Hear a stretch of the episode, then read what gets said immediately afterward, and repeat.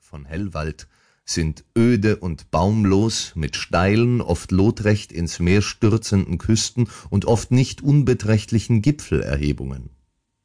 Die größte Vollkommenheit und Schlankheit, verbunden mit bedeutender Höhe, erreichen die Basaltsäulen des berühmten Inselfelsens von Staffa, ausgezeichnet durch die gefeierte Fingalshöhle.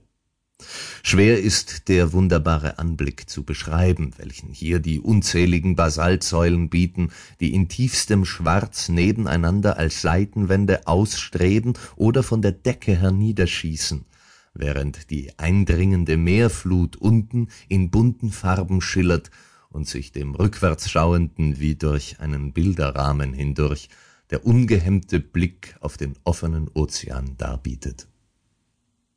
Angesichts dieser bizarren, bezaubernden Natur erwacht der Charakter der jungen Schottin, und es ist nicht zu verwundern, dass nun ein Mann wie Aristobulus Ursiclus, ein kalter, hölzerner Franz, ein klägliches Fiasko erleidet und das Herz Helenas sich dem geistesverwandten Olivier zuwendet, der zum Zwecke künstlerischer Studien die schöne Wüstenei der Hebriden durchwandert. Die Geduld der Brüder Melville wird auf eine harte Probe gestellt, denn erstens zerschlägt sich ihre Lieblingsidee, dass Helena und Aristobulus ein Paar werden mögen, und zweitens will sich der grüne Strahl absolut nicht sehen lassen. Einmal ist der Horizont bewölkt, ein andermal steigt im entscheidenden Moment ein Schwarm Vögel auf, ein drittes Mal fährt ein Boot vorüber, kurz alle möglichen Misshelligkeiten treten der Erfüllung ihres Wunsches entgegen Zuletzt gerät noch gar ihre angebetete Nichte in Lebensgefahr, in der Fingalshöhle selbst, in jener märchenhaften Grotte, derengleichen die Erde nicht mehr trägt, in jenem Tempel der Natur, in welchem das ewig rauschende Wasser das erhabenste Loblied des Schöpfers brausend singt, und natürlich setzt Olivier St. Clair sein Leben daran, die Schöne zu retten, die es ihm schon längst angetan hat. Aber gerade der furchtbare Sturm, der diese Gefahr mit sich gebracht hat, bringt auch die Entscheidung mit sich. Am Abend des anderen Tages ist der Himmel klar und hell, und sie sehen den grünen Strahl. Jedoch die Ironie des Schicksals lässt Miss Campbell auf eigenartige Weise dafür büßen, dass sie ihre gutmütigen Verwandten so lange mit ihrem grünen Strahl auf die Folter gespannt hat, denn sie sieht ihn nicht im entscheidenden Moment versenkt sie den Blick in das Auge Oliviers, und es ist ein anderer Strahl, dessen Zauber sie jetzt umstrickt.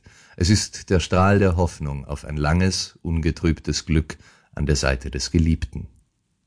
Vielleicht dachte sie in diesem Augenblick an die Worte ihres Lieblingsdichters Ossian. Gelegt hat sich der stürmische Wind Fernher dringt des Waldstroms Gemurmel, rauschende Wogen branden am Felsen, Fliegen des Abends schwärmen auf schwachen, luftigen Schwingen durch das Gefild. Wonach blickst du, du schönes Licht? Doch du lächelst und schwindest hinweg. Die Wogen umgaukeln mit Freuden dich und baden das liebliche Haar dir. Leb wohl, du schweigender Strahl, erwecke das Licht in Ossians Geist. P.O.